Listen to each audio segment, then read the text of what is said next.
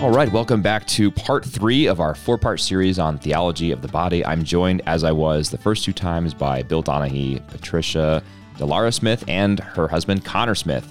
Uh, and I will not give the lengthy bios for their introduction uh, because I've done those previously. So uh, I, I, advise you to go back and listen to the previous episodes that give kind of a, a foundation to some of the things that we're going to talk about today. But I'm excited to be joined by all of them in this discussion of theology of the body as we continue our exploration really of just we're just scratching the surface of this amazing corpus of teaching in the theology of the body. And there's so much more uh, and, and in, at the end of this uh, i'll ask them on where we can go for more resources if we want to explore more. And I, I, hope you do and i encourage you to do that. Uh, i also want to include a disclaimer or an advisory to parents i should say at the beginning of this episode because we're going to be diving into some uh, some more specific teachings on sexual intimacy and conjugal union and I want to include an advisory to parents in case you're listening to this with little ones around. You may not want to for this episode. It's it's completely your prerogative, of course. Uh, but I mention this not because uh, sex and sexual intimacy is, in, in, intimacy is somehow um, dirty or inappropriate or something to be uh, afraid of or to hide, uh, but rather because it is the prerogative of parents to to know and to choose when to teach their children about that. It's not my prerogative, of course. Um, so we're gonna we're gonna dive into those things. There's so much wonderful things to talk about. Uh, so many so many wonderful things to talk about with respect to sexual intimacy, which is why we're going to. Uh, and it forms obviously a core part of the teaching of the theology of the body, because as uh, Bill mentioned in I think our first episode on this, uh, it, you know, so much of this is about sex and about how our sexual identity informs who we are as children of God. So to understand that, we have to talk about sexual intimacy and conjugal union, and we're going to do that today. But I wanted to give that disclaimer to parents up front. Uh, and with that, uh, let me welcome Bill and Patricia and Connor back to Credo Catholic. Welcome, guys. Good to be with you, Zach. Thanks for having me. Thanks so much. Great to be here. Yeah, agreed. Yeah, absolutely. I am also excited to dive in here. And I'm going to do what we did before and read uh, several of the summaries of audiences that I received from Patricia. So, Patricia's been studying the theology of the body for several years, has gone through and um, gone through each of the audiences in painstaking detail and written these one sentence summaries for herself, I think, to sort of better capture what each is about. And so, I've borrowed those from her. I'm looking at audiences 20 to 23 today. That's what we're going to talk about. Um, and a lot of these do focus, like I said, on conjugal union. And so I'm going to read these one sentence summaries for four of those, 20 to 23, and then we'll just dive into some questions on them. So, question or, or statement number one, sentence number one on audience 20 um, is although the Semitic language lacked varied expressions by defining conjugal union as knowledge, this word, knowledge, yet conveys depth of meaning as man and woman are given and indeed reciprocally experienced in each's concretely defined and unique fullness of identity in conjugal union. There's a ton there, but we're gonna we're gonna unpack it. Audience 21. Knowing the body's power to create human life and transmit God's image and likeness in conjugal union is mutual self-realization in the both unique and joint roles of motherhood and fatherhood. Audience 22. Knowledge through mutual self-realization and life generation is stronger than death as man and woman continue to unite and transmit God's image and likeness even in the face of death, sin, and the fall and audience 23, the theology of the body is knowing the human person in an integrated fashion, our identity and understanding rooted in the beginning, which withstand time, culture, and context. Now, there's a lot there. I want to focus in first on this word knowledge that we talked about, right? So uh, when I when I was reading this, I was thinking uh, particularly of what John Paul II talks about, which is the Genesis account, which uses knowledge to describe the sexual act, right? So uh, in Genesis, for example, Adam knew his wife Eve. So when we talk about this biblical language of knowledge, I'll, I'll throw this question to you first, Bill. How does the word knowledge shed light on conjugal union itself? How does knowledge help us understand the sexual act? Yeah, this is a great a great question, and I love these audiences because they they're giving us the opportunity to reclaim and regain the fullness of words like knowledge for us moderns, we hear knowledge or to know, and we go right into this cerebral zone. And it's like, oh, yeah, facts, uh, snippets of information, um, you know, processes. So it's the mechanical kind of knowing. But in the biblical context and in John Paul's thought here, oh, it is so, so more, uh, expa- so much more expansive. It's full bodied. It's it's taking in the whole, not a part. So and that's the secret of theology of the body, right? That it's this marriage, always a marriage. So knowledge um, is, and the key word here is experience too, right? Experience. I, I can study something in a book with my brain, but when I actually encounter the the reality of it, it's a whole new level, right? We, we talk about that often. You can't get it just from books, right? Because that's such a dissecting. Uh, so there's so much more to say about knowledge, but I'll just pause right there if, if uh, Connor and Patricia want to chime in. Yeah, sure. Thanks, Bill, for that foundation. And I wanted to also note that John Paul II was saying that it may even seem like a limitation of language in ancient language that, oh, if he's just using, or people might interpret it, John Paul II is just using one, or, or um, that in, in Hebrew it's just being used as one word for different meanings and it was just very limited. But actually, it, as Bill said, forming one flesh is really the deepest knowledge that people could have of each other. And so there's this really concrete revelation um, of each other in more than just physical, but spiritual and, and beyond. Yeah, great points. All you know, I'm, I'm thinking about when I was a teenager, um, maybe even a preteen, right? And when I would read that passage in Genesis, uh, it struck me as almost a euphemism, right? And so I remember like reading it in youth group, and you know, you'd read in Adam knew his wife Eve, and there'd be a little chuckle, right? Um, or or you or or you know, you'd uh, you'd use that euphemism yourself, you know, and say like to know in the biblical sense. Um, and I think that is getting at what John Paul II was talking about that you just mentioned, Patricia, like that that we sometimes think this is just like a sort of shorthand due to linguistic limitation, rather than no, this is actually showing us what it means to truly know someone, right? And Bill, I liked your distinction about just sort of book knowledge or just data. Um, and I think I think in this case, you know, maybe thinking about pornography and uh, what John Paul II said about pornography is helpful, because one of the things that I have found most incredible to to define sort of the ills of pornography is John Paul II's statement that the problem is not that it reveals too much, but that it reveals too little. And uh, I was listening to a podcast um, on Matt Fradd's Pints with Aquinas show where he contrasted pornography and iconography. And he, he interviewed Jonathan Pageau, the Orthodox iconographer, to talk about this. And he was saying, you know, pornography, it, it is, you know, we think it's like revealing a whole lot. We think that the problem with it is that it shows everything, but but actually it conceals so much of the human person. Iconography, uh, obviously, in in iconography, all the uh, all the characters are totally clothed, and in that sense, sort of um, on one level concealed. But the intent of iconography is actually to reveal the true nature of things. Um, and so I was thinking about that as you you both were were talking, Bill and Patricia, because um, I think that helps us understand what true knowledge is. True knowledge then means the human person. And so, so that helps us understand then what sexual intimacy is all about. But go ahead and jump in here, Bill. Sure. Yeah. This this just this this one word knowledge we could riff off of for another twenty minutes. Um, I'm just thinking right now of Josef Pieper, the German theologian. Um, he he wrote a great book called Leisure: The Basis of Culture. Amazing book, and he talks about how the medievals looked at the word knowledge, and they had they had two words, ratio and intellectus. And I'll just take a minute here because it's so powerful. Uh, we come to know a thing uh, through through both of these means. Ratio is sort of the reason. It's the I am analyzing, dissecting, diving in, researching. It's uh, kind of a, the masculine, the ratio, right, of research and reason. But the intellectus is the way to know by receiving. So it's almost more feminine. It's like, let me let the data speak, let the reality wash over me, and let me experience this thing. And, and John Paul says so much about intellectus, phenomenology, experience of reality as a way to know. We can come to know. Those two those two words are always moving together. It's not like um, we can get rid of ratio because intellectus is better. It's like Martha and Mary, right? Both are saints. one one's sort of the active icon, One's the interior life icon, but we need both.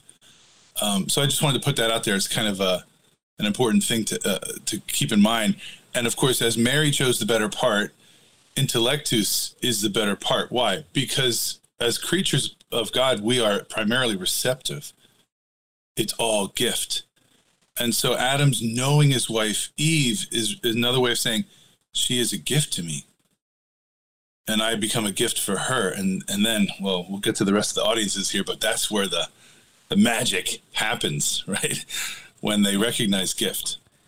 Yeah, that's that's beautiful, and that ties into what we're going to talk about. I think with this mutual self-realization idea that I want to get to. But before we do that, let's talk a little bit more about this language of an integrated fashion. So we've talked a little bit about knowledge, of course, like you said, Bill. We could riff on it for forever, and I think we'll, it'll keep coming up, and we'll keep sort of elaborating on it as we discuss this. But the other the other phrase there that caught my eye uh, in John Paul II's work is in an integrated fashion. So, Patricia and Connor, I'll turn this to you guys next. Uh, what do we mean when we say in integrated fashion? So, we've talked about how um, conjugal union, sexual int- intimacy enables husband and wife to know each other. But what does it mean to know in an integrated fashion?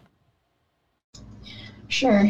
So, we've already started to touch upon it in the first question because I do agree that it is understanding beyond the body, so body and soul, and we might also add heart and mind. And I think that it means giving and receiving um, as a whole, so not just one part or parts of them, as Bill, I believe, hinted earlier, and really perceiving the human person as a gift with the unique dignity of being made in the image and likeness of God. So it's so much bigger than just this is your body or this is a physical aspect of you, but I am giving and receiving from the image and likeness of God, which is so far beyond. That makes sense, and it makes me think of the the pornography comment from John Paul II, right? Because pornography is not helping you understand the subject in an integrated fashion at all. It's showing you literally one dimension of the subject. Uh, I guess not literally. Literally, it's a two dimensional picture or, or image or whatever, but it is showing you only one dimension, showing you the person's body, and that is the opposite of knowing them in an integrated fashion because uh, you're not you're not knowing their soul. Um, you're not seeing them as a human person. You're seeing them as an object, and not only an object, but that you're seeing them as an object that becomes an object of pleasure because their their you know the, their representation, their likeness is in an image or a video or whatever that ends up being used and utilized by you for your own pleasure. So that makes sense. Bill, anything to add on the integrated person front? I'm just thinking of the Genesis account here of the first words of Adam when he beholds Eve and to, to press into this, right? He says, Here at last is bone of my bones, flesh of my flesh. And that's so powerful for our, our age to hear because uh, we we just we we vacillate, we swing the pendulum back and forth so much between just like angelism and animalism, you know, this Manichaean demon we're going to talk about a little bit more later. But it's so important that he says uh, bone of my bone, flesh of my flesh, because the person is the bodied person. So it's the integration of body and spirit. This is how I encounter the other person. So we he doesn't say like here is thought of my thought or spirit of my spirit. To say, you know, flesh is to say as as a human person is to say this this this dance, this combination, this composite of both this integration of both. And that to encounter that totality of the human person is what brings the wonder. In that in those beginning audiences john paul says that uh, adam and eve could see and know each other there's the word know again with all the peace of the interior gaze. So adam doesn't stop at the flesh like wow look at look at this woman but rather lets the integration of her spirit flowing through like her body manifest her person personality. He sees everything. And they're naked without shame. Uh, so boy do we need to get back to that. I, it's good that we're bringing in the pornography thing. This pornographic this uh, pornographic vision is such a ripping apart that misses so much. But uh, integration is the restoration I was just going to add to that to say when I was just thinking when Bill was while he was speaking that when he said it's not um, thought of my thought or mind of my mind, but flesh of my flesh, that it also shows that we were really intended to have these bodies, and this was what makes us uniquely human, and it is part of our identity. And it's not because obviously they're they're angels or other spirits, but it, this is who we are as human beings. Yeah, well, let's let's talk a little bit more about um, the the sexual intimacy itself, the act of conjugal union, um, sex between husband and wife. Now the the conclusion of that is is procreation, right? Having children. Um, and I, I obviously prefer the procreation, as does the entire Catholic tradition, to the term reproduction, because reproduction implies this very uh, sort of mechanistic or, or purely biological process, right? Where it's just a sperm meets an egg, and then you have a zygote, and eventually it grows. You know, it's not not a person, of course, until it's born, right? And until it's born, it's just a collection of cells in more or less advanced stages that we call a fetus, et cetera. I mean, that's sort of the modern view of it.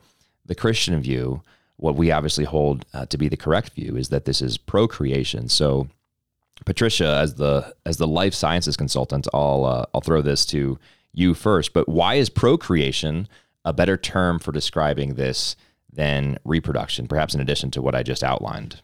Yes. So it is interesting because you're asking as like as a life science consultant, but of course, I think in our understanding, we're going to take it beyond just the as you said, just the mechanical or biological. Right, right. So it's kind of a irony. But as you mentioned, yes, um, uh, procreation is reproduction, and I would say that it is part of the really the consummation and the total acknowledgement of the whole human person and everything our bodies have to offer. So I guess in that sense, that's really good because people will say, yes, we have this capability, and that is natural, and obviously we see it, it's tangible and you don't have to have, I guess, in, in, in the background sense of your question, a knowledge of the spiritual to say we have these capabilities. Um, but yes, so especially the generation of life. But how where I was going to go immediately beyond that is that it is really also a mystery, and I would even say like mystery capital M. I would say where it is the active participation in divine mystery as creators. It is active participation once again in our image and likeness of God and of the Trinity. Bill, anything to add on that uh, front? Because I'm thinking about uh, on Patricia's point about mystery. I'm thinking about how you know every you know we we've just had our fourth child, and every time we go through this process, it's amazing how much the doctors don't know about what's going on. Right? They they they mm. have all their monitors. They can see what's going on. They can track mm. baby's development to a large degree. But but there's so much there's so much that's going on in the development of the baby uh, especially especially in the early early stages when you can't hear a heartbeat and and you know yeah. see what's going on. There's so much that we don't know. So um, anything to add to to Patricia's point about mystery there? Oh my gosh, there's always something to add. This is a we need like five hour sessions. There's so many things happening here. There's a in John Paul's letter to families, he has this amazing. Se- I, I don't know if it's section 17 or 19 or something, where he talks about the modern world cannot take mystery, just can't like relate to it or comprehend it or unpack it. And so it stays at that level of the me- the mechanical processes, you know, what you're kind of laying out, um, and the idea of reproduction and the biological only. And it really is so frustrating. We go back to Genesis, and I think it's Genesis four when when the first act of this procreation happens. What does Eve say? I have I have um, I have begotten a son or something with the help of the Lord. So, like, immediately from the very beginning, there's this, uh, you know, okay, I'm contributing the biological material here, so to speak, you know, sperm meets egg, but man, something else is going on here. And, you know, I know with, with the birth of every new child, it's like, there's some mystery here, you know, and the personality develops over time. And I'm like, wow, you are not me. You're not a carbon copy of me or my wife, but you are unique and unrepeatable. So personhood slips in here. Um, uh, and it's just it's a whole new level, right? It's this kind of transcendence, this mystery of the of the other that and we're the only beings like this in the visible universe. This is what we're fighting for. Like this is what the church is fighting for. The sanctity of this this procreative power. Yeah, we don't we don't reproduce, we don't mate in that language, but we procreate. And the word create is so awesome, right? Create. When you hear create, you think of artist, right? An artist creates. Uh, there's a great line in scripture where, that says, like, we are God's poema. We are his poetry. We are God's art.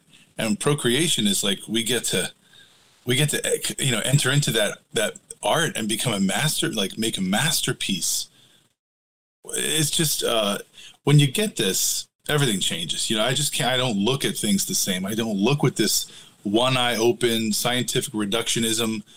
Uh, it's just a breath of mystery comes in, and everything's different. That's what the theology of the body is communicating to the world. I think, right? That the it's present. Okay, Patricia, I see she's like, see, we can't stop talking about this. Zach. yes, Patricia. this is so exciting, and now we're getting into a little bit more of my life science background because I have things more to more to say. So I completely agree with all of these things about the the mystery and the things that we can't explain, or everything is different. Every person is different. Every pregnancy is different, and every stage of pregnancy is different. Um, but the unfortunate thing where we do actually have the science, and there is a lot of study from it, but it's not popular, unfortunately, um, is just even sometimes understanding of fertility or the understanding just it, we actually i mean i guess maybe from the, the catholic perspective or in the worlds in which i have lived in i know that there is a lot of science or a lot of doctors um, or even i guess nonprofits who study these things in depth but it's not mainstream where it's not in the in medical school for example to understand um, hormones and how they can they actually impact the body like holistically. So just even as an example um, with contraception and all of these ideas where we've talked about compartmentalization it's so unfortunate that um, we'll isolate and say okay here's your sexual organs and here are your hormones that help um, in reproduction, let's suppress those. But it's not a holistic view. And I don't know why. And it's so unfortunate that it's so ignored and to the detriment of the actual body and to patients, unfortunately, who are under care where it will impact the rest of the body. I mean, that's just a small example, and I can go, or maybe it's a big example, and I can go to so many, so many others. But that it's just not taught to treat the body holistically, at least in, when when treating in terms of sexual health. I think that's a, a good point. Um, and something we've been kind of dancing around. Sometimes when I talk to other people about these ideas, they hear things like, you know, like holistic health or, you know, being integrated. And the response is, well, you know, that does sound really nice. But uh, what's wrong with just giving part of a good to somebody else? What's wrong with just, you know, if sex is good like you say it is, why can't I just give this to one person and then give it to another person? Like, maybe I'm not giving, you know, all of myself to that person, but is that really so bad? And I think we've kind of brought up in this discussion why failing to do that does in fact have real consequences. Patricia, you had brought up, you know, at least in actual medicine, right, where you might prescribe, you might be prescribed um, contraceptives, but not really understand how that impacts the rest of your body. It's like my sole focus is resolving this one, what they would consider issue with it and not really focus on anything else to the detriment of health.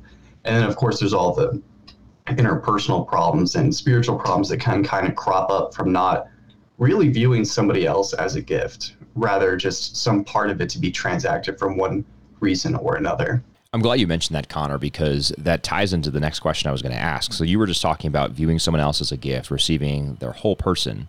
John Paul II talks about this a lot when he uses the phrase mutual self realization and there's a lot to unpack there, and uh, we have to sort of talk about. I want to talk about what exactly he means by that. But in in doing so, I also wonder if we can just briefly, and, and I do mean briefly because we have about five minutes left in this episode, but I want to talk very briefly, just touch on the church's teaching on contraception because this is one of the um, the least popular teachings outside of the church, and yet one of the teachings that the church has to hold the line on the most in our modern day and age because it flies in the face uh, of our modern uh, individualistic, autonomous sexual culture. So, Bill, I'll throw this to you first. Um, when we talk about mutual self realization, what do we mean? And how does that giving of oneself totally uh, as gift inform our teachings, our church's teachings, our beliefs on whether or not we can use artificial contraception in marriage? Okay, you just offered me like a thesis statement for a doctoral. I know. I'm so sorry. Yeah, so, since no. I, am guessing that you uh, that you teach on these things quite a bit at the Theology of the Body Institute. So give me your best kind of bumper sticker sure. answer here. Yeah. So mutual self realization. Um, gosh, what a theme here. I think our culture is a bit obsessed with self realization today, in in one vein, right?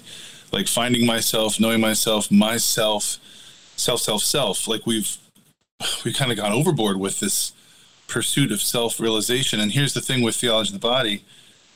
Um, John Paul II so often speaks of we find ourselves through the sincere gift of ourselves. And in Theology of the Body, he talks about man is not fully the image of God in his solitude, but in communion. Right? So let us make man in our image after our likeness, male and female, he created them. The, so mutual self realization is that return to God's original plan. The two shall become one flesh. That isn't just a biological thing so you have to get married and experience sexual intimacy to experience the fullness of human life. No that's not it. That's that's the trap of only the biological. He, the lord is revealing to us he's a mystery of communion. Okay there's mutual self-realization in the trinity from all eternity father son and spirit a communion of persons and so mutual self-realization for us humans happens when we enter the dance of communion, when we give ourselves and then we find ourselves. Uh, so this the sad pursuit of self fulfillment and realization here on Earth right now, we got we got to we got to find it in the other. John Paul says this is under mutual self realization. Masculinity and femininity complete and explain each other. Okay, and that that isn't just biological. That the celibate, the single person, the consecrated soul also enters this dance of the masculine and the feminine, the giving and the receiving. I'm made for relationship and I find myself in that mystery. Uh, there's a great song. Sorry, I'm, I'm hogging up on this question here, but Ben Platt has a great song, Grow as We Go, I believe it's called. And it's so neat because he starts it off with, you know, you say you want to find yourself and you need to go but you know, I, I think I'm we I got to go with you. We're going to grow as we go. You ebb and I flow. It's a beautiful song. You know, it's the highs and lows. Let let's do this together. I think that's what we're supposed to do. That's what mutual self-realization is. When we isolate ourselves from another, bad news. Yes. So I do completely agree with Bill, and especially in the sense in marriage or outside of marriage, this need for union and this is how we are, and definitely fulfilled by it. And then I was just going to bring it back a little bit to Zach's question specifically about contraception, where if we say that we're denying really each other's fertility, that's already one, it's not mutual. And it's also really denying the realization, the full realization of oneself if you say actually this is a capability it's actually really sad because like this is a gift this is an amazing power this is a mystery that you have but I don't want that. And yeah, that's that's really the opposite of mutual self-realization. And I'm thinking here about what Connor said about why why can't why we can't just give a partial good to someone, right? And I think the response to what you just said, Patricia, could be why why is it bad if we both agree to withhold, right? Like if we both say we don't want kids, we can both come to this, you know, it's not it's not holding back if we both say we come to this conclusion together. But the response there, at least one of the responses, and, and you guys could probably do a better job at this than I could, would be right. The, you know, it doesn't matter if you've both agreed to withhold, you're still withholding, right? This is still a mystery, and and you're not you're not fully knowing each other uh, as embodied souls if you are withholding um, a crucial part, perhaps the most crucial part of the marital act, right? You're you're sort of only emphasizing the bodily aspect of it and not the ensoulment aspect of the the um, the sexual act. Yes, so I was just sorry going to add to add to that um, really quickly. That really going again back to the church's teaching that marriage should be free or like freely given and unitive and procreative. Um, I know we're getting to the end of this, so yeah, I'll do a microwave uh, answer here too. I have another song in my head, the John Legend song from a number of years ago, All of Me, which went crazy viral. People love that song. You know, All of Me loves all of you. If you throw contraception in there, it's like, Some of me loves some of you. Imagine that song rewritten to say, like, this part I like, but I don't really like that part of you, or I don't want that part of you. That song would have tanked, right? Like, what? Who says that? So, so there's something in us that yearns for the total gift of self um, and any compromise, and contraception is a compromise, withers the human experience and the human person and does not give us total communion. Now, we can talk about sensitivity and tenderness. We don't have time right now to do that. Why people contracept? Sometimes they might have a good intention, but yeah, anybody who says some of me loves some of you, check in five years later, ten years later in that marriage, and it's like, oh man, if you don't give your whole self, it's not going to work. It's not going to work. You know, I'm, I'm reminded of a um, a friend of mine who's actually my uh, my son's uh, godfather. He's a doctor, uh, very devout Catholic, and he was telling me once that he saw this um, condom commercial, and the condom commercial was advertising what a great condom this was because it was you know it was almost like nothing was there, right? It was like so you, you couldn't even notice, right? and his point was like they they get it. Like they know they get it but they're not connecting the dots right? Because like that's what the human person wants is to be fully united. They, we don't want to we don't want to have anything intervening in that process to prevent us from giving each other all of ourselves. Um, so i think that was you know it's, it's an example of uh, you know kind of out of the mouths of babes right? Or like the the high priest caiaphas speaking the truth accidentally. Like they this this is known i think people recognize this at least uh, intuitively um, but that's a great discussion, and we'll end there for part three. We're going to talk about some of these um, ideas about Manichaeism and uh, Gnosticism, and as a little preview, I'm going to um, hit on something that Bill you mentioned, John Paul's letter to families. I looked it up while you were talking. I found that it's section 19 where he talks about this great mystery and sort of avoiding falling into the mechanistic uh, trap. But he also says, as a teaser for next time, within a similar anthropological perspective, the human family is facing the challenge of a new Manichaeanism in which body and spirit are put in radical opposition. The body does not receive life from the spirit, and the spirit does not give life to the body. So, with that little teaser, I'll uh, I'll end us here, um, and we'll look forward to part four, where we'll kind of wrap up this this sort of foundation of the theology of the body uh, course, um, and then I'll uh, next time I'll ask uh, Bill and Patricia and Connor for some advice on resources for further learning and education. In the meantime, if you want to reach out to Patricia and Connor, um, you can feel free to send me a note at zach at credocatholic.com. I'd be happy to put you in touch and Bill Bill does this stuff for a living and, and loves engaging with people on these questions. So uh, his email is b Donaghy D O N A G H Y at tobinstitute.org for theology of the body institute.org. So b Donaghy at tobinstitute.org. Bill, Patricia, and Connor, thank you so much for joining me. I'm excited for our next and last conversation.